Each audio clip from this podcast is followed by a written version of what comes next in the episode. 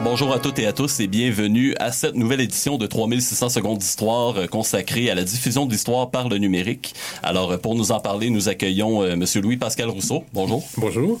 Et donc ici François Lafont et je suis accompagné de Charles Jobin à la co-animation. Bonjour. Alors sans plus tarder, on va aller tout de suite en éphéméride avec Charles. Antoine Laurent Lavoisier, philosophe, économiste et reconnu comme le père de la chimie moderne, est né le 26 août 1743 à Paris et fut guillotiné sur l'échafaud lors d'une exécution de masse le 8 mai 1794. Fils d'un procureur au Parlement, Lavoisier, suivant l'exemple paternel, s'inscrit d'abord à la faculté de droit tout en s'intéressant de près à la minéralogie et à la géologie. Les découvertes scientifiques s'enchaînent. Il est l'un des premiers à expliquer la prise du plâtre qu'il décrira dans ses travaux sur le gypse à l'Académie royale des sciences. Le 18 mai 1768, il est élu membre de l'Académie des sciences. Premier à entreprendre des expériences chimiques quantitatives, Lavoisier prouve que même si la matière change d'état au cours d'une réaction chimique, la masse totale des réactifs et le produit restent invariantes. Il établit ainsi la fameuse loi de conservation de la matière. Rien ne se perd, rien ne se crée, tout se transforme. Les recherches de Lavoisier mettent à mal les doctrines scientifiques alors en vigueur. Ses expériences magistrales rompent avec le paradigme de la théorie phlogistique alors communément admise. Il y a aujourd'hui 230 ans, le 16 février 1785, Lavoisier faisait franchir un pas crucial à la science. Ses expériences démontrent avec fracas que l'eau est un corps composé que l'on peut former à partir de deux gaz nommés oxygène et hydrogène. Merci beaucoup, Charles, pour cette éphéméride, euh, ma foi, fort intéressante. Euh, Lavoisier est un cas que, personnellement, moi, je connais un peu moins bien. Alors, euh, beaucoup d'informations assez pertinentes. Alors, on s'en va maintenant euh, en pause musicale avec la reprise de la chanson thème d'Assassin's Creed 3, le jeu vidéo qui a été créé par Ubisoft en 2012. Alors, cette version est reprise par Lindsay Sterling, qui est une violoniste sur YouTube, qui en a fait une reprise.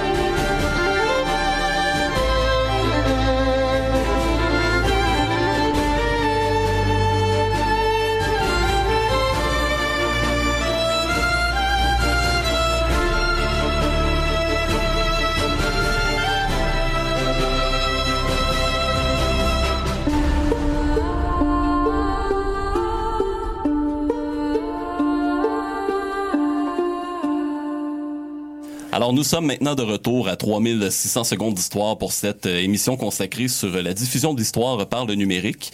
Alors euh, nous recevons en entrevue monsieur Louis-Pascal Rousseau qui euh, détient un doctorat en histoire découlant d'un programme conjoint entre l'Université Laval et l'École des hautes études en sciences sociales de Paris. Il a fait un post-doctorat à l'Université de Pennsylvanie à Philadelphie où il a par ailleurs collaboré aux activités du laboratoire universitaire Shanti qui est un acronyme pour Sciences, Humanities and Arts Network of Technological Initiatives, qui se spécialise en humanité numérique.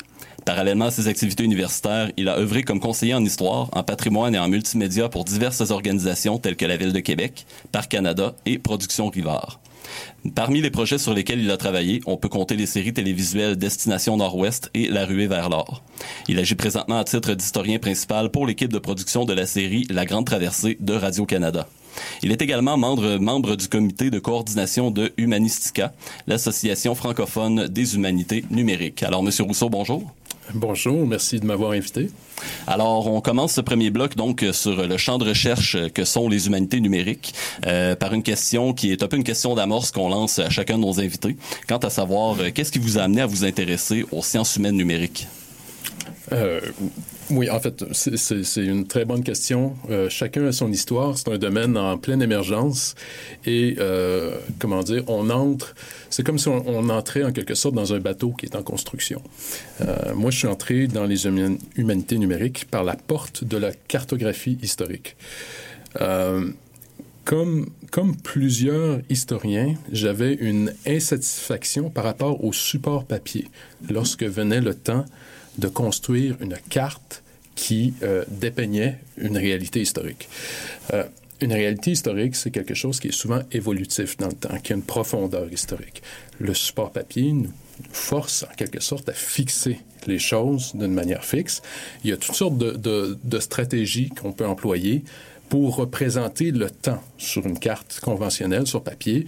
Il peut y avoir des jeux de pointillés, des, une légende. Euh, on peut euh, symboliser, par exemple, la progression euh, de la sphère de souveraineté d'un État au fil du temps sur le territoire par un jeu de, de, de couleurs, tout ça. Mais il y a quand même une certaine insatisfaction parce que le, support papier, il faut, en quelque sorte le détourner pour en arriver à ses, fins. Et euh, je me suis intéressé à la cartographie interactive de, cette manière-là. Et euh, tout au long de mon cheminement doctoral, je rêvais de pouvoir me lancer dans la chose. Et c'est au post-doctorat, finalement, que j'ai eu l'occasion euh, d'aborder la chose au laboratoire que vous avez mentionné, le, le laboratoire Shanti, aux États-Unis. Et euh, donc, justement, d'où vient euh, cette expression qu'on appelle les humanités numériques? Euh, de l'anglais. En anglais, on dit Digital Humanities. Et Humanities désigne bien entendu en anglais ce que nous appelons au Québec les sciences humaines. et l'expression est apparue dans la langue anglaise à la fin des années 70 alors que dans les universités, euh, il y a des chercheurs, des historiens notamment, qui commençaient à expérimenter euh, la construction de bases de données historiques sur ordinateur, tout ça. Il y avait la, en Europe euh, la European Association for Digital Humanities qui a été créée en 1973. Alors dit à la fin des années 70, mais j'aurais dû dire au début. Et ensuite, euh, euh, à Boston, à la Boston University, il y avait la, Association for Computers and the Humanities. C'est un peu les prémices je pourrais nommer d'autres exemples, mais c'est un, peu euh, les prémices, euh, dans le cas de Boston, c'est en 1978, euh, les prémices de ce qu'on va, du, mouvement de recherche qui va se développer et qui va se déployer pour devenir les Digital Humanities. Et pendant longtemps, le concept de Digital Humanities va marquer les consciences que d'une poignée de chercheurs relativement dispersé, mais depuis une dizaine d'années, il y a un véritable engouement à l'échelle mondiale. Euh, il y a des personnes responsables des, euh, je vais le dire en anglais, Digital Humanities euh, dans les différentes facultés. Il y a des laboratoires, il y a des cours, il y a des départements, il y a des bourses d'études. Il y a tout un champ d'activité qui se développe un peu partout. Les pays francophones n'y font pas exception. Et là, vous pourrez me dire pourquoi a-t-on traduit Digital Humanities en Humanité numérique? C'est un calque de l'anglais à, toute fin pratique. Euh, c'est une habitude française, faut le dire. En Suisse, on va même dire les humanités digitales. C'est le terme officiel qui est utilisé dans les, les, universités de Suisse. Donc, c'est un calque de l'anglais encore plus, euh, on va dire, euh, direct. Au Québec, l'Office québécois de la langue française préconise le terme sciences humaines numériques, mais vous ne serez pas compris si vous l'utilisez avec des Européens euh, la plupart du temps, d'autant plus que euh, les, Européens parlent rarement de sciences humaines toutes seules, ils vont dire sciences humaines et sociales. Donc, il faudrait dire sciences humaines et sociales numériques, et là, ça devient un peu long. Donc, pour l'instant, on va dire le terme qui prévaut dans l'usage, c'est humanité numérique. Excellent. Euh, je me demandais, est-ce qu'on pourrait avoir des exemples concrets de projets en humanité numérique et euh, quelles sont les catégories des grands projets euh, en humanité qui existent aujourd'hui? oui, oui. oui, en fait, on a l'embarras du choix parce que Si les auditeurs veulent s'informer à ce propos, je les invite à parcourir certains sites, notamment celui du DH Quarterly, euh, Digital Humanities Quarterly. Euh, je ne sais pas si vous avez un système pour mettre euh, des, des, sites à la disposition des auditeurs. On pourrait le faire. Là. Je vais en nommer plusieurs au cours de l'entrevue. Donc, je, je, je, l'annonce officiellement à vos auditeurs. On pourra les partager dans le biais Facebook. Il n'y a pas de problème. Ah, très bien. Bon, parfait. Donc, il y, y, a cette revue qui est publiée par la Alliance of Digital Humanities Organizations c'est un peu, en quelque sorte, l'ONU des humanités numériques. Cette organisation-là euh, fédère plusieurs associations nationales aux États-Unis, en Grande-Bretagne, en Europe, au Japon, euh, euh, dans le monde hispanique. et cette organisation-là tient des colloques annuels à chaque année, des colloques mondiaux, et publie cette revue-là. Et dans cette revue-là, vous allez avoir toutes sortes de, de, projets. Euh, on, peut, on pourrait diviser les projets en trois grands groupes. Euh, le premier, je dirais, ça serait l'accès aux données brutes. Euh, vous, allez avoir un paquet de projets, honnêtement, là, qui consiste à mettre des archives à la disponibilité des chercheurs sous format numérique. Et la chose n'est pas aussi simple qu'il n'y paraît.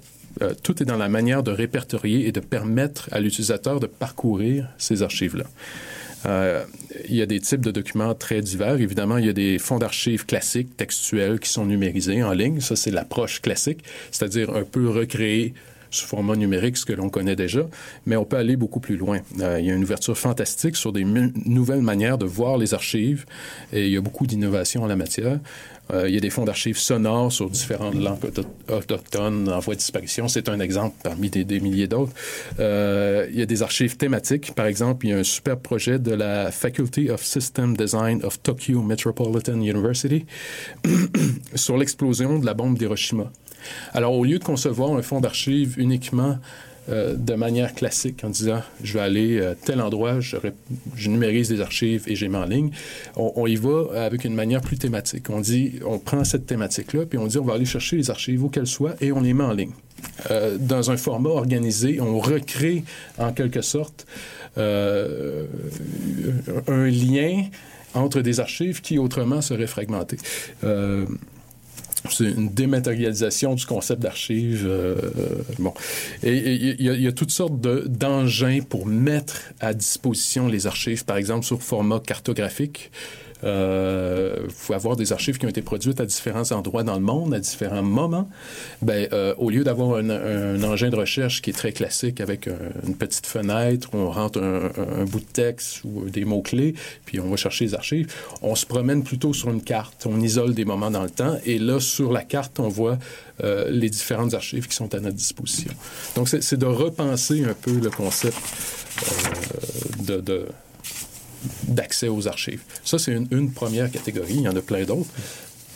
Et euh, justement, quelles sont ces euh, autres catégories? Vous nous avez quand même assez bien décrit euh, donc le champ de recherche des humanités numériques. donc là, vous avez nommé justement une des catégories, mais est-ce qu'il y en aurait d'autres? Oui, oui, tout à fait. la deuxième catégorie, on pourrait parler de, de, de projets qui croisent et traitent les données. Donc, c'est plus seulement de mettre en ligne des archives, de mettre à la disponibilité de chercheurs des archives, mais c'est d'utiliser les technologies pour euh, euh, les traiter dans l'optique d'une problématique précise. Euh, je, oui, on m'indique que juste pour les auditeurs, on est toujours inquiet pour le temps parce que je parle beaucoup. mais euh, bon, je, je, vais continuer dans mon propos et je vais laisser le soin à mes animateurs de me contrôler. Donc, euh, je peux évoquer par exemple le cas du euh, Virtual Pole Cross Project qui, a été fait à la North Carolina State University. Qui est un projet de reconstitution d'environnement 3D à Londres où des, euh, des discours avaient été tenus euh, dans le temps de la réforme, euh, l'émergence du protestantisme. Et bref, on recrée ces environnements-là pour comprendre la dynamique entre l'orateur et sa foule. Est-ce que la foule venait voir un orateur de loin, peu importe s'il l'entendait ou pas? Est-ce que l'orateur avait d'être entendu par tout le monde présent. Il, il, il travaille sur ce concept-là, c'est super intéressant. Un autre projet, euh, projet cartographique Pelagios, qui est fait, euh, c'est une collaboration entre l'Université de Southampton en Angleterre et euh, la Austrian Institute of Technology en Autriche. C'est un projet fascinant qui consiste à prendre des archives de l'époque romaine, des textes, à isoler dans ces textes les toponymes, donc, quand on mentionne qu'on on se promène dans un lieu, les toponymes, c'est les noms de lieux. Donc, quand on, dans une ville, à tel endroit, à tel endroit, tel village, on isole tous ces, mentions, toutes ces mentions-là dans le texte et on les projette sur une carte. Et on a comme résultat une vision de la Méditerranée telle que conçue à travers, telle que on va dire, projeté ou à, à, travers les textes de l'Empire romain. il y a toutes sortes d'engins de recherche qui permettent d'isoler certains types de textes, certaines périodes. Et donc, on croise les données. On va plus loin que la simple mise en lien des archives. On croise les données. Et là, je pourrais euh, sauter sur la troisième catégorie, euh, qui consiste... Euh, euh, en fait, dans le, le, champ des humanités numériques, on va souvent utiliser la technologie à des fins d'enseignement. Alors euh, là, on parle euh, plutôt d'établir de, de, des plateformes qui permettent aux professeurs, aux étudiants, euh, d'accéder à la matière plus facilement. Euh, ça peut être une présentation multimédia, ça peut être euh, des vidéos, des cours en ligne, etc. Je vais vous nommer un exemple concret, la plateforme Omeka, qui a été construite par le Roy Rosenzweig Center for History and New Media. Encore là, je vais manger pour que les, liens soient à la disposition des auditeurs sur votre site web. Euh, donc, c'est un environnement web qui a été conçu par des historiens et pour des historiens. C'est très populaire dans les universités américaines en histoire. Euh, ça permet aux professeurs de construire un site web dans lequel il y a une partie analytique, textuelle, plus classique, avec une base de données, de faire des liens entre les données dans cette base de données-là, euh, de les mettre en forme, de faire des tableaux, tout est interactif, tout est bien intégré. Le professeur peut l'utiliser et les élèves, et il y a des systèmes de suivi des travaux des élèves. Tout, est construit euh, pour ça. Il y a des modules euh, d'expansion euh, et c'est en open source. C'est-à-dire que n'importe quelle université peut dire, moi, je verrai cette fonction-là dans le site et on peut la développer localement et on la met à la disposition du public. Et, bon, tout est bien intégré, je dirais. Et ça, c'est un exemple parfait, on va dire, la quintessence de, des humanités numériques pour l'enseignement en histoire. En ce moment, bien sûr, euh, je ne peux pas prédire ce qui va arriver à l'avenir, mais c'est un bon exemple pour l'instant. Et euh, très rapidement, je me demandais comment euh, la discipline historique va capter ce nouvel objet d'étude que sont les humanités numériques? Ben, elle le fait déjà euh, de manière, on va dire, dans l'esprit des chercheurs, de manière consciente et libérée ou inconsciente et de facto, on va dire. Euh, je connais peu de professeurs qui n'utilisent pas d'une manière ou d'une autre des ressources informatiques pour euh, euh, que ce soit enseigner ou faire de la recherche en histoire. Donc, euh, c et ça, c'est par un ensemble de moyens qu'on a évoqués. On parle, on parle euh, de, de de bon, c'est toujours le, le, problème du compte à rebours. Il faut que je me calme. Bon, je vais essayer de résumer la chose. Donc, euh, donc les professeurs l'utilisent euh, à, à, bien des sauces, euh, la technologie. Euh, ce qui change aujourd'hui, c'est qu'on a un concept pour nommer la chose. On parle d'humanité numérique. On ne, on ne fait pas que les faire de facto. On en parle et ça, ça permet de mobiliser les chercheurs autour de ce concept-là, d'en parler, de construire des réflexions et d'aller plus loin. Euh, et éventuellement, on pourra peut-être en parler plus tard, d'établir des institutions, des réseaux, des laboratoires qui permettent de fédérer ces pensées-là et de développer en commun des choses qui vont dans cette direction. Merci beaucoup, Monsieur Rousseau. Euh, premier bloc très intéressant, donc, sur le champ de recherche que sont les humanités numériques. Pour le second bloc, on va euh, parler un peu plus des avancées dans le monde virtuel, mais pour l'instant, on va introduire justement ce deuxième bloc avec une petite pause musicale, une chanson de François Pérusse qui est parue dans sa fameuse émission Les deux minutes du peuple en 2011. On parle ici bien sûr de la chanson sur la technologie. Je me fie à, je me méfie de la technologie, oui, je me fie à, je me méfie de la technologie, je me fie à, je me méfie de la technologie, je me fie à, je me fie pas à la technologie. Yo, d'abord les bagnoles, tu sais les voitures à l'époque, quand elles marchaient pas, un coup de pied sur le moteur pouvait faire l'affaire. Mais aujourd'hui ton coup de pied, tu dois le mettre au cul du type du concessionnaire. Et monsieur, qu'est-ce qu'on peut faire pour dire Qu'est-ce qu'elle a votre voiture Tiens, a combien de kilomètres autre exemple, à l'époque, les lave-linges, c'était simple comme tout. Il y avait lavage, rinçage et serrage et c'est tout. Et même sur certains modèles, il n'y avait même pas le c'est tout. Non, ce que je veux dire, c'est que maintenant, il y a trop de choix. Tissu délicat, tissu synthétique, tissu laineux. Et qui sûr tu comprends cette machine de mes deux T'en as marre de faire le lavage, ma poule. comment tu m'appelles? Pardon. Ma Whirlpool, j'aime mieux ça, n'est-ce pas? Et parlons pas des ordinateurs. Non, non, Les ordinateurs. Tout se fait par ordinateur, sauf l'amour, n'est-ce pas chérie? Pas ce soir, mon amour, je bave dans le disque dur. Oh non. Joue avec faire son risque. Naze, cette nana. C'est naze, cette nana. C'est une nanana. Nanana, nanana, nanana. Je me plus. Je suis jamais fier. Non, non. Sur la technologie. Alors Bill Gates, on l'a dans le quoi Bill Gates, on l'a dans le quoi Bill Gates, on l'a dans le Alors quelle est la réponse, monsieur Bill Gates? Je sais pas, mais c'est un peu serré comme endroit. C'est la cola, c'est la cola, c'est la cola, la la. La technologie. Et c'est pas tout, il y a les mœurs. Quand j'étais petit, je regardais les petits bonhommes sur les bandes dessinées. Et aujourd'hui, c'est des petits bonhommes dessinés qui bandent. C'est plus pareil, non, il y a plus de Tintin. Non, il y a plus de Tintin. Oh, oh. La technologie, c'est le nouveau millénaire. Tout va craquer. La surpopulation. Millénaire de tout le monde vont craquer. Elle est pas sûre, la population. Et quand viendra le temps de... Qu'est-ce qui se passe avec les musiciens Non, c'est une machine, elle a dû s'arrêter. Un autre avantage de la technologie. Je me fie, me fie pas. Je me fie plus jamais. Non, je me méfie. Je me méfie, vous méfiez. Oh, oh, oh. La technologie. Oh, oh, no, no, no, La technologie. Petite chanson humoristique de François Pérusse, ça fait toujours du bien. Euh, si on m'avait dit un jour que je mettrais du François Pérusse dans une émission historique comme 3100 secondes d'histoire, je pense que je l'aurais pas cru.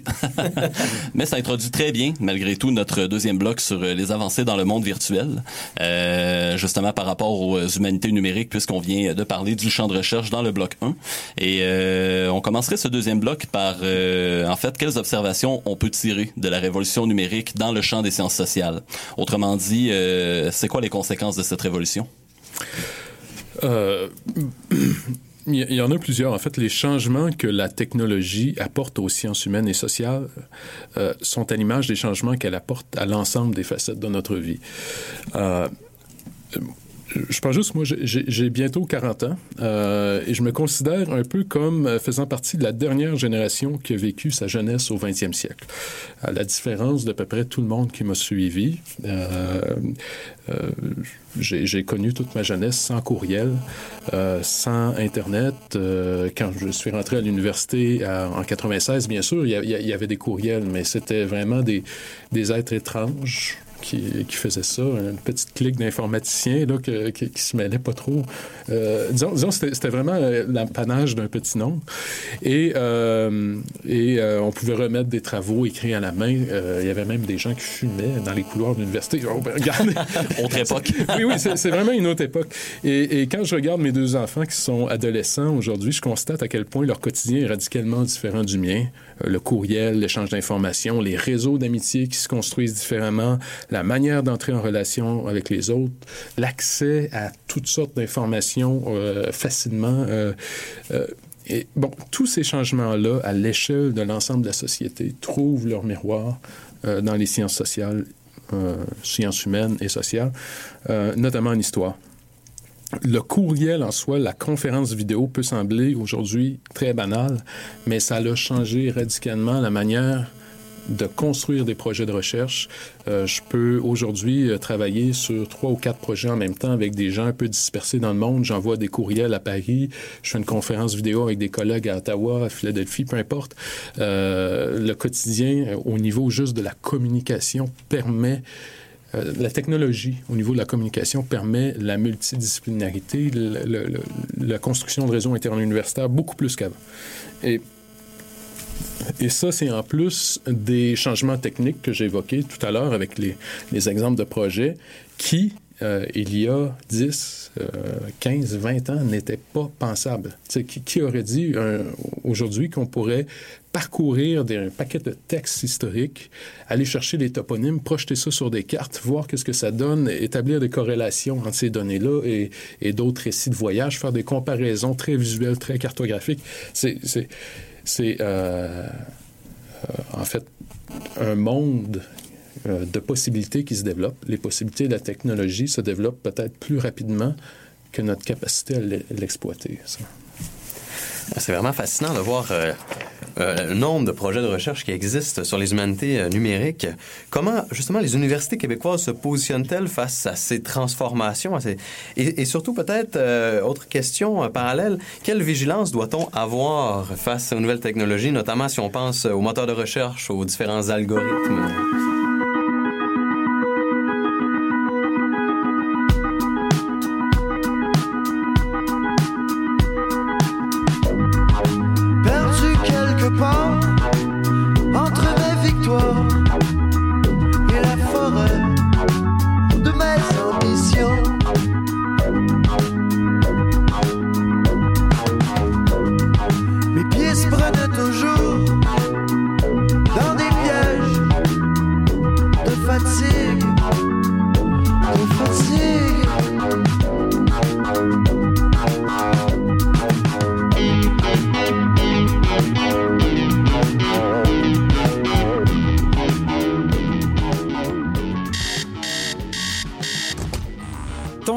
N'a pas sonné? Ton autobus est en retard? Tu peux compter sur Chiz pour être fidèle au rendez-vous. Tous les matins, la descente du lit te livre ta dose d'actualité quotidienne. T'es dans le trafic tous les jours. Réveille-toi avec une équipe dynamique et différente chaque jour de la semaine qui te dit tout ce que tu dois savoir pour bien débuter la journée. Ne manquez pas la descente du lit du lundi au vendredi de 7h à 8h sur les ondes de Chiz 94.3. Prends part à l'anarchisme musical. que nous croyons que ce groupe est nettement sous l'influence de Satan dans sa musique, dans les paroles de sa musique, dans son maquillage, dans ses gestes, dans son nom et dans tout. Chiz 94.3. Tu aimes la bière? Tu aimes le jazz? Le Bureau de la vie étudiante et l'Allier vous convie à l'événement haut en couleur Jazz and Brew. En formule tap takeover, la microbrasserie Les Brasseurs du Monde s'occupe de tes papilles, tandis que le duo voix et basse de Carl Mayotte et Marie-Claire Linteau s'occupe de tes oreilles. De 16h à très tard, vendredi 26 février, au café Foualier du pavillon Desjardins de l'Université Laval. Jazz Brew, c'est un rendez-vous. Questions, commentaires, demandes spéciales, compose le 88 656 2215 ou écris-nous à studio@chiz.ca pour nous rejoindre. Chiz 94.3, ta radio. radio.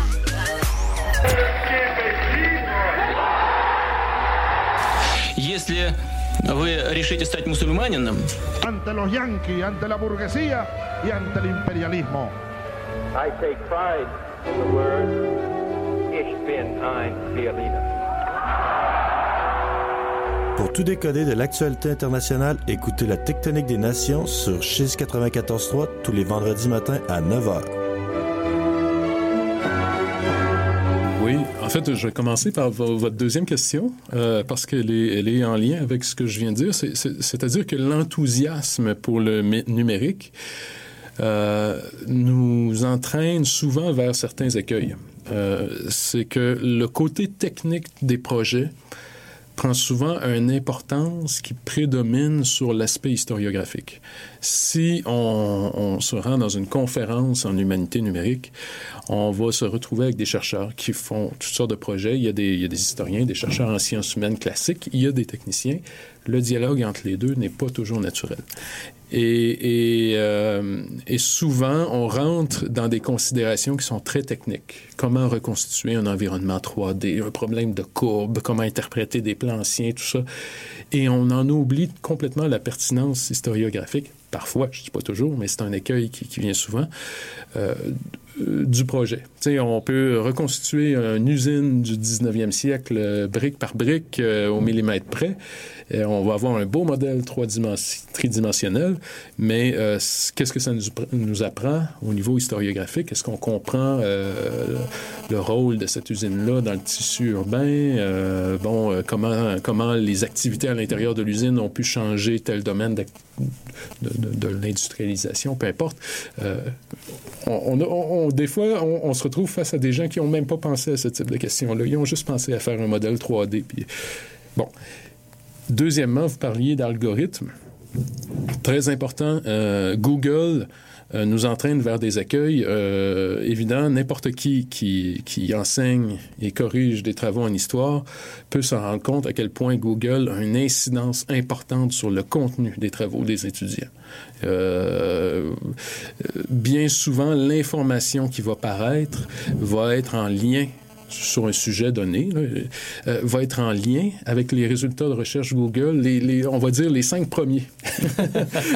on, les reconnaît. Je ne parle pas de plagiat, je parle juste d'une influence fondamentale sur la source à utiliser, sur l'image associée à tel sujet, sur euh, Google. euh, bon, et ça, évidemment, on trouve ce problème-là à l'échelle de tous les engins de recherche. L'idée, c'est en fait, de, moi, comment dire, de questionner les résultats de recherche Google. Ils sont très efficaces, c'est un outil merveilleux, mais ils sont très limitatifs en même temps, au- aussi absurde que ça puisse paraître. On a des milliers de résultats de recherche pour un mot clé rentré dans l'engin de recherche, mais aussi étonnant que ça puisse paraître, les 99% des gens vont utiliser les cinq premiers résultats, point final. C'est souvent des résultats Wikipédia qui vont ressortir également. Wikipédia, qui on sait euh, est une base de données finalement euh, collaborative au sens où tout le monde peut ajouter de l'information dans des sujets euh, soit très vastes ou très pointus également. Oui, tout à fait.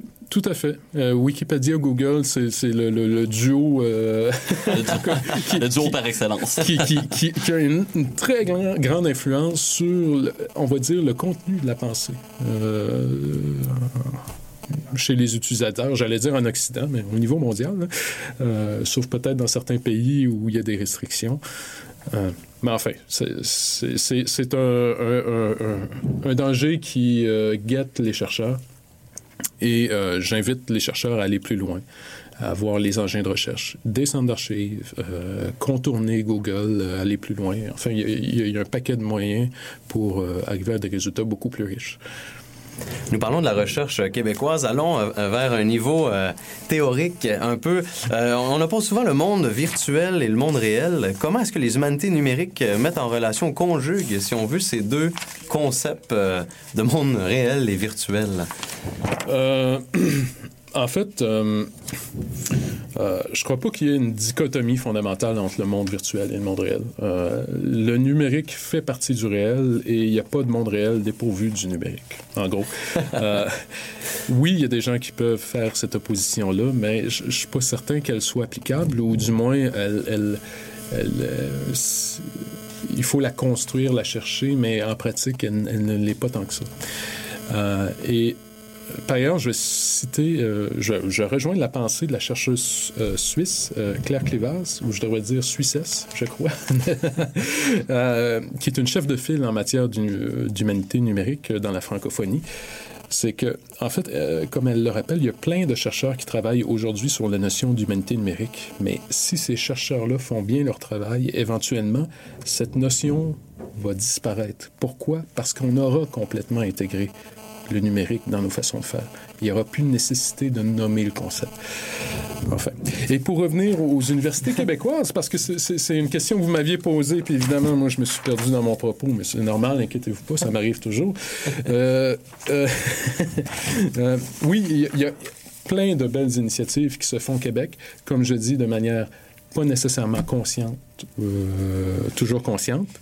Euh, C'est-à-dire qu'il y a plein de chercheurs qui, utilisent les technologies, les, les nouvelles technologies, qui les intègrent dans leur recherche en histoire, en sciences humaines de manière plus large. Il y a certaines initiatives, on va dire, qui sont délibérément axées sur le concept des humanités numériques. Je parle ici je vais nommer un exemple, par exemple, le professeur René euh, Audet en littérature qui anime les cafés numériques d'une manière régulière euh, à Québec. Euh, D'ailleurs, j'invite les étudiants à y aller, c'est- merveilleux. Il y a l'Institut Technologie de l'information et société. Il y a une conférence scientifique internationale sur les intelligences numériques qui va avoir lieu au mois d'avril prochain. Il y a un paquet d'initiatives qui directement, sont directement associés aux hum- humanités numériques ou qui, de facto, va, les rejoindre. Euh, et à Montréal, je dois souligner que le Centre de recherche interuniversitaire, sur les humanités numériques, qui est dirigé par le professeur Michael Sinatra de l'Université Montréal et Jason Camiot de l'Université Concordia.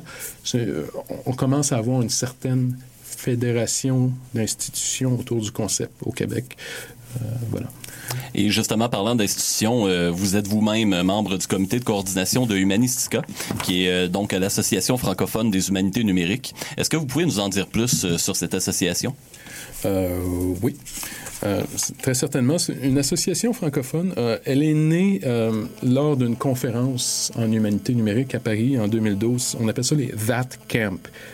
T-H-A-T Camp pour That Humanities and Technology euh, Conference. Enfin, enfin, euh, euh, mes, souvenirs sont pas exacts, mais c'est une série de conférences euh, qui a lieu euh, qui, ont pour sujet les hum- humanités numériques à travers le monde.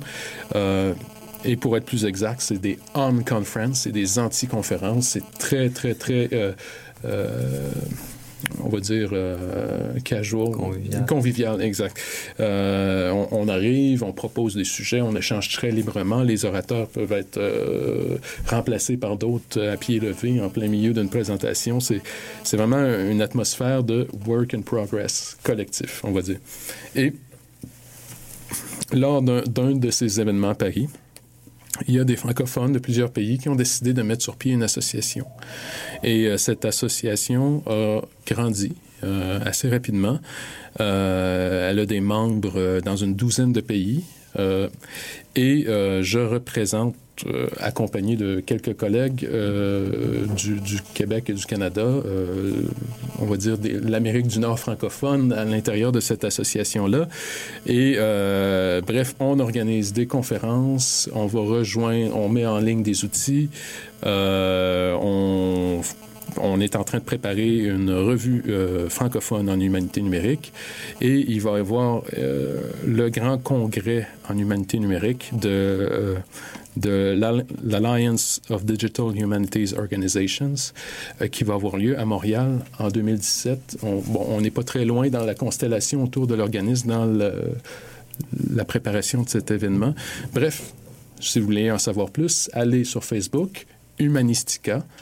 Euh, vous aurez toute l'information là. Et il y, a un, site internet humanisti.ca.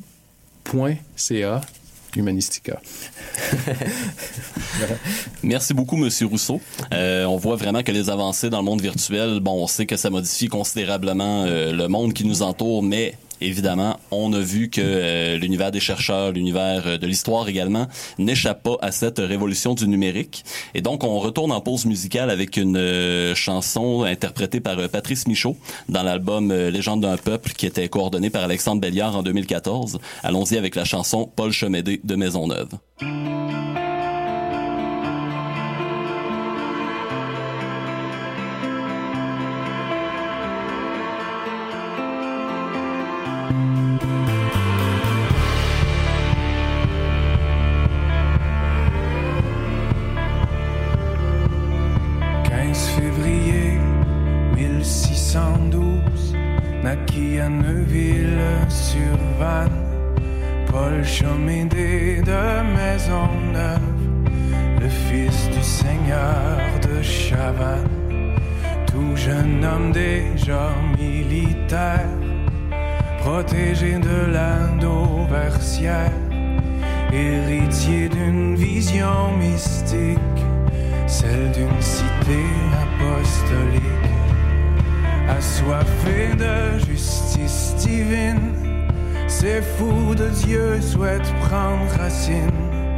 dans la vallée du Saint-Laurent. De nouvelles âmes, d'un nouveau sang. Une poignée d'hommes quitte la Rochelle. Quatre femmes sur la passerelle. Deux vaisseaux emportent Jeanne Mance et Maisonneuve en Nouvelle-France. Le père, le jeune, à Tadoussac, accueille les braves qui débarquent. Et puis l'hiver et le printemps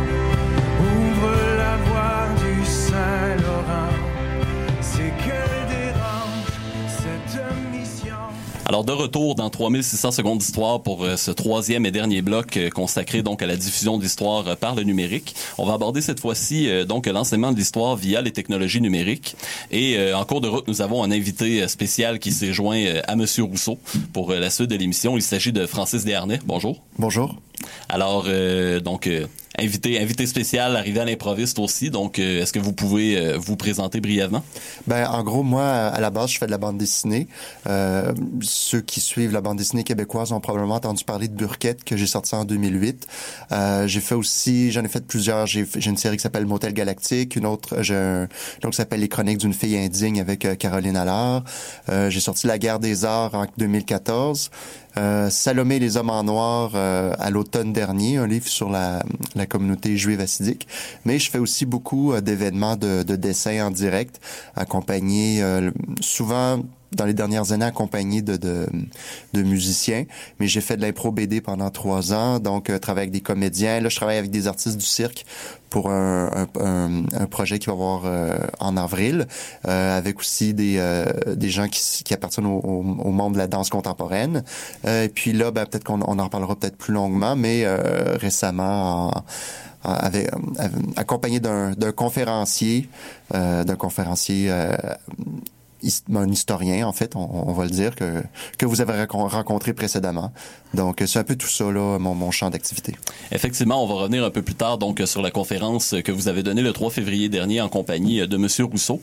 Euh, J'aimerais juste aborder un petit aspect euh, qui euh, introduit quand même assez bien le bloc. Alors, on avait parlé justement donc de la diffusion des sciences humaines euh, via le numérique, qui pouvait créer donc de nouvelles opportunités de projet euh, pour les chercheurs, notamment via euh, le médium vidéoludique, donc les jeux vidéo. On peut citer par exemple Assassin's Creed ou euh, Civilisation. Selon vous, Monsieur Rousseau, quelle est la place des historiens dans le domaine de la création vidéoludique?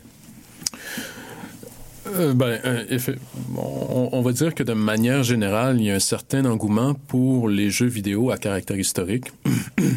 Puis je, je pourrais nommer en exemple euh, l'implication du professeur Jean-Claude Leglonec de l'Université de Sherbrooke, qui a travaillé avec Ubisoft euh, pour la création de, de, ces fameux jeux vidéo sur Assassin's Creed. Euh, il donne un cours d'histoire, histoire, euh, jeux vidéo, ludification. Euh, en fait, il la, votre question nous amène vers une dimension qui est, euh, qui est, qui est, qui, qui a plusieurs facettes. C'est-à-dire qu'il y a la représentation de l'histoire dans les jeux vidéo, comme Assassin's Creed, c'est un, c'est un bon exemple. Mais il y a aussi l'étude de l'histoire du jeu vidéo, qui est une autre chose, mais qui se fait aussi euh, dans les universités. Il y a un paquet de recherches qui qui sur le sujet. A, il y a des programmes euh, là-dessus, notamment à l'Université de Montréal. Il y a une mineure en, en, en jeu vidéo, euh, avec des cours d'histoire du jeu vidéo, la théorie et tout ça. Euh, à l'Université Laval, euh, il y a, y dans le département de design, je crois, enfin, on, on- on pourra préciser la chose sur le site Internet, mais il y a des cours euh, en jeu vidéo qui se donnent et qui, euh, d'une certaine manière, vont toucher euh, le caractère historique, l'évolution de l'esthétisme du jeu vidéo. À l'Université de Glasgow, il y a Video Game Studies, on pourrait continuer, ainsi de suite. Mais c'est un, comment dire, ceux qui aiment le jeu vidéo et l'histoire, ils, ont, l'embarras du choix. Et on parle, en quelque sorte, no- notre discussion se dirige vers le côté ludique euh, de l'histoire et du multimédia, puis du numérique, euh, tout ça qui, se mélange ensemble. Et euh, je suis très content justement d'avoir un artiste à côté de moi qui- avec lequel j'ai eu la, chance de donner une conférence récemment, la, conférence auquel on faisait allusion, qui est une conférence je saute d'un sujet à l'autre, mais qui est une conférence durant laquelle je décris des bâtiments de Québec euh, qui ont disparu au fil du temps, pour une raison ou pour une autre. Et à mesure que je fais cette description-là, euh, Francis, euh, qui m'accompagne, va en faire un traitement visuel. Il peut les redessiner, il peut... enfin, il y a toutes sortes de moyens là, pour faire en sorte qu'il recrée une ambiance sur la base du propos historique. Donc, Justement, puisque vous parlez de votre conférence euh, du 3 février dernier, euh, dans le cadre de la série Planche d'histoire, j'aimerais savoir d'où vous est venue cette idée de travailler conjointement euh, ensemble, l'idée, ce, ce projet?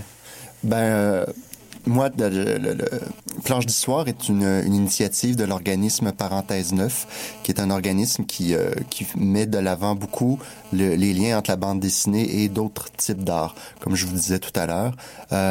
Et puis, donc, bon, euh, euh, théâtre, musique, euh, etc. Mais à un moment donné, on s'est dit, il n'y a pas juste les arts dans la vie. On, on- et c'est là que l'idée de, de, de, de se jumeler, de jumeler le dessin avec un historien ou avec bon quelqu'un, un conférencier, nous est apparu comme étant envisageable et, et intéressante. En plus de ça, euh, Louis-Pascal et moi, on se connaît depuis euh, depuis euh, belle lurette, je dirais. Puis ça faisait un moment qu'on avait envie de, collaborer ensemble sur un projet. Alors ça ça, s'est fait un peu naturellement de de, de travailler sur sur ce projet. Et euh, donc, justement, dans la conférence, euh, M. Rousseau décrivait l'histoire de la ville pendant que vous dessiniez euh, et euh, collait différentes images au fur et à mesure qu'il parlait, qu'il racontait justement l'histoire de la ville de Québec. Selon vous, je pose la question à vous deux, est-ce qu'on peut qualifier cette démarche d'histoire vivante? Euh, vous avez fait exprès pour mélanger les concepts là, dans votre question. OK. En fait, euh, l'hi- l'histoire, euh, quand on parle d'histoire vivante, on va parler du présent. Quand, on parle d'un événement comme ça où on, va dire, on va redonner vie à l'histoire, euh, on, on pourrait appliquer l'expression histoire vivante d'une certaine manière. Mais l'idée, en fait, c'est- euh, d'aller rechercher des, des atmosphères. Euh, par exemple, on, on- on a cherché à revivre la victoire de la Coupe Stanley à Québec euh, par les Bulldogs de Québec en 1913. Et, euh, et en fait, par l'art, par le dessin, par les informations historiques qu'on a, on a croisé tout ça, puis on a essayé de recréer l'atmosphère, euh, euh, sachant qu'il y a plein de détails, notamment que ça s'est passé au Québec Skating Rink, euh, qui est un- une patinoire intérieure, mais autour de laquelle il n'y avait pas beaucoup d'espace pour les spectateurs. Donc, euh, si on veut, la, la, la, la victoire de la Coupe Stanley, à cette époque-là, elle s'est passée dans l'intimité. Euh, donc, euh, c'est- par le dessin. En fait, le dessin permet de revivre d'une certaine manière ces, atmosphères-là, euh, et puis de donner un côté plus chaleureux à une histoire qui autrement peut être faite de données un peu froide. Puis j'aurais envie de dire aussi, le dessin apporte euh, un côté euh, c'est que c'était pas l'idée c'était d'aller au-delà du PowerPoint c'était de pas parce qu'il existait quand même un certain nombre de, de documentation visuelle mais euh, fallait pas euh, justement aller vers un, un type de conférence un peu euh, un peu morne où il y a des enfilades de photos et tout ça. Euh, souvent le euh, depuis que je fais ça, depuis environ 2010, je me rends compte à quel point que les gens sont quand même fascinés par le, le, le dessin en train de se faire, en train de se créer. Euh, pour, pour moi, c'est quelque chose de quotidien, donc euh, c'est pas si intéressant que ça, mais euh, pour un spectateur, de voir le dessin prendre forme, ça, il y a un intérêt qui est là, qui est réel. Et euh, mais en même temps, le, le, le fait de le, de le jumeler avec euh, euh, avec une, une recherche historique, ben euh, je pense que ça permet, ça donne un, côté spectacle avec de l'information et qui, euh, qui, qui peut donner plus, un, une genre de plus-value, si, si vous me permettez l'expression, euh, pour euh, ce, ce type de, de conférence-là. Aussi, en même temps, ben, j'ai, comme je disais, il y a, y a des, euh, de la documentation visuelle qui existe. Alors, des fois, c'était de la mettre en valeur aussi. C'était pas uniquement, moi, toujours redessiner ou euh, re- refaire du, du bricolage, si on veut. C'était de, de trouver une façon de, amusante ou, ou autre de, euh, de mettre en, en- en- de mettre en lumière ces, euh, ces bâtiments-là. Oui, puis ce qui, est- très le fun aussi, c'est que Francis, quand il dessine les choses, il fait plein d'erreurs. Puis, puis évidemment, moi, ça me permet, en plein milieu de la conférence, de dire Eh, Excuse-moi, là, tu as fait une erreur ici. Et, et- et cette erreur-là, dans le fond, euh, elle fait partie intégrante de la démonstra- démonstration parce qu'elle permet de préciser le propos historique, elle permet de sauter sur un détail, d'apporter des choses. euh, euh, c'est ça. Puis en plus, ça me permet de chialer contre Francis. Ce que, ce que je, je ne déteste pas ça du tout. Oui, je peux rajouter sur ce point-là, justement, euh, moi qui assistais à la conférence, justement, quand vous l'aviez donné euh, le 3 février dernier, j'avais constaté ça, ce petit jeu-là qu'il y avait entre vous deux. Euh, on voyait vraiment l'historien sérieux qui essayait de donner son propos, puis le BDiste, finalement, qui, qui suivait, qui dessinait, mais qui, à l'occasion, faisait quelques petites erreurs, s'obstinait un peu avec l'historien, tout ça. Ça rendait ça vivant, ça rendait ça vraiment comique, très intéressant. Ouais, ben, je pense que c'est une des, choses qu'on s'est euh, qu'on s'est rendu compte. On avait, on peut, je pense qu'on peut le dévoiler maintenant. On avait quelques blagues de prévues, mais au fur et à mesure de la conférence, il s'en est rajouté plusieurs. Puis on s'est rendu compte que cette dynamique-là était le fun et marchait bien et, montait, montait encore le niveau de, de je dirais de, de comment comment dire? D'impertinence de tes propos. Genre. ouais, niveau d'interaction entre nous deux. Mais, euh, ouais. Oui, tout à fait.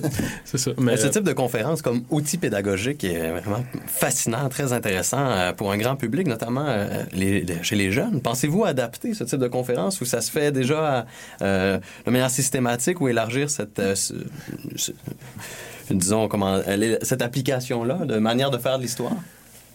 Ben, on, on- y réfléchit. Euh, disons que la, première euh, représentation nous a donné vraiment euh, le goût de continuer. Le public a embarqué, puis on s'est bien amusé sur scène et le public aussi. Et moi, je trouve qu'en tant qu'historien, ça me donne tellement l'occasion de parler de choses dont je ne peux pas parler autrement que dans des revues que personne ne lit, euh, faut le dire. Euh, donc, moi, je trouve ça un outil merveilleux pour donner accès à des, connaissances historiques. Euh, donc, euh, on va essayer de décliner le concept. On, y réfléchit. Peut-être d'autres villes, peut-être Montréal, après ça Tokyo, peut-être? Ben, moi, moi j'ai eu un rêve cette semaine. Je me suis demandé, je me suis dit, essayé d'imaginer si on, pousse notre démarche, nos, nos recherches, tout ça. Puis imagine, est-ce qu'on pourrait imaginer des gens qui, au lieu d'aller voir un show d'humoriste, vont voir euh, un show qui est amusant, qui est le fun, qui est drôle, mais qui qui- est à la, à la base contient euh, une recherche historique qui est euh, pertinente? En tout cas, moi, toujours à la recherche de faire de l'argent. Oui, c'est ça. ben, c'est ça. Après Tokyo, on va aller à Lévis, je pense. Et euh, donc, justement, ce projet-là que vous avez mené euh, conjointement, est-ce que ça vous a inspiré pour euh, d'autres idées de projets semblables, par exemple, dans vos travaux? Euh, ben, disons que, que il faut qu'à l'intérieur de mon cerveau, il y ait euh, deux cases qui soient bien délimitées, c'est-à-dire le travail de recherche universitaire et le travail de communication publique. Euh, puis moi, je n'ai aucune difficulté à dire, en tant que chercheur universitaire, j'approche le public, peu importe. J'ai participé à des séries télévisuelles. Je participe euh, présentement à la préparation de la, euh, série euh, de la Grande Traversée. C'est une, reconstitution de la traversée de l'Atlantique, comme à l'époque de la Nouvelle-France. Ça va être tourné cet été et diffusé en 2017 pour le, le- le 150e anniversaire du Canada. Donc, euh, c'est des événements grand public. J'ai travaillé sur d'autres séries. Puis moi, en tant qu'universitaire, j'ai pas de. Euh, Pas du tout. Au, contraire, je, je me dis, euh, le savoir, il est dans l'université, il se développe, euh, mais il faut arriver à le diffuser. Il faut que ça profite euh, au plus grand nombre possible. Alors, tant mieux si on a du, si on a du fun ensemble. euh, puis voilà. Puis je réussis à dire des choses pertinentes malgré tous les commentaires et le, le cabotinage de, de mon collègue Francis. Et euh, en conclusion, euh, de nos jours, évidemment, il est un peu plus difficile euh, de préserver le patrimoine bâti, malheureusement. Est-ce que vous pensez que l'enseignement de l'histoire via les techniques d'imagerie numérique, est-ce que ça a du potentiel pour sensibiliser la population sur le patrimoine, sur sa préservation? Oui. Oui, ça a du potentiel parce que ça permet, en quelque sorte, de faire, d'amener les gens à visualiser ce qu'a été, euh, des, des- ce qu'ont été des éléments euh, importants de notre patrimoine qui sont disparus pour une raison X, Y, Z, des incendies, euh, euh, la modernisation de certains secteurs, etc. Euh, bref, on, on peut, euh, quand quand on amène le public à visualiser ce qui a déjà fait partie intégrante de notre patrimoine et qui ne le fait plus, il réalise ce qui lui manque et il apprécie d'autant plus ce qui existe toujours. Euh, donc, euh, voilà, c'est- un outil de conscientisation, je dirais. Merci beaucoup, Monsieur Rousseau. Alors, euh, c'est déjà la fin pour l'édition de cette semaine de, de 3600 secondes d'histoire. Merci également à vous, euh, Monsieur Desharnais, d'avoir euh, participé donc au troisième bloc de cette émission. Ben, ça m'a fait plaisir, merci. Merci à vous.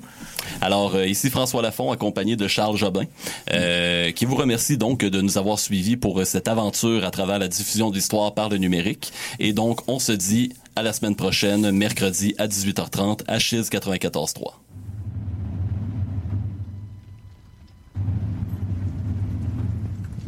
You hear the people sing, singing the song of angry men? It is the music of a people who will not be slaves again.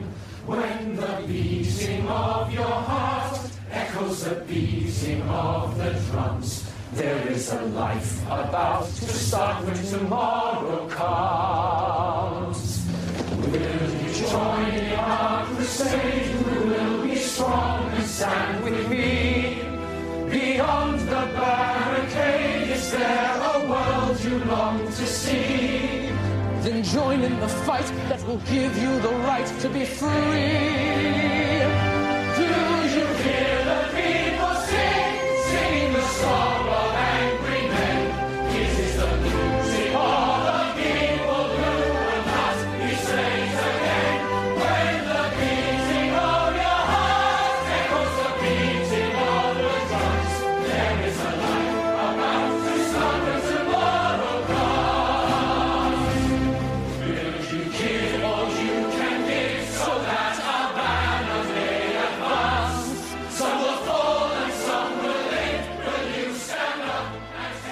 Boîte à bière. Plus de 650 bières de microbrasserie de partout au Québec. La boutique est située au 1209 route de l'Église, tout près du boulevard Laurier. La boîte à bière. Vous y trouverez Pit Caribou, Micro le Castor, Brasserie Donham, Le Trou du Diable, Le Trèfle Noir, Micro du Lac, La Chouape, Le Naufrageur, L'Abri de la Tempête et beaucoup plus. La boîte à bière. 1209 route de l'Église. Simplement incontournable. Chérie, j'arrive, c'est le show culturel du retour à la maison le plus hot en ville. Avec une brochette de chroniqueurs originaux et pertinents qui vous parlent de musique, de théâtre, de danse, d'histoire, de littérature, avec moi-même, Émilie Rioux à la barre de l'émission. Pas question de s'ennuyer une seule seconde. Le mercredi, Chéri débarque sur la scène de la Ninkasi du Faubourg au 811 rue Saint-Jean avec des concours et des prestations acoustiques pour 90 minutes d'extase devant public. Entre 16h et 17h30, c'est sur Chiz 94.3 que ça se passe. Salut, ici Marianne, vous écoutez le Créole Soldier Show sur Chiz. Créole Soldier. Big up Créole Soldier. Créole Soldier. Créole Soldier tous les jeudis 22h sur Cheese 94.3. Rendez-vous tous les jeudis soirs pour deux heures de son de système en direct. Créo Soja Show de 22h à minuit. Ça se passe sur Cheese 94.3 et cheese.ca. Soldier Show. Chiz 94.3, Impact Campus, le Café Foualier et la microbrasserie Fernam sont fiers de vous présenter la Micro, une bière blanche et légère aux arômes fruités qui saura bien accompagner vos pauses et vos soirées. La Micro, disponible exclusivement au Café Foualier dans le pavillon des jardins de l'Université Laval.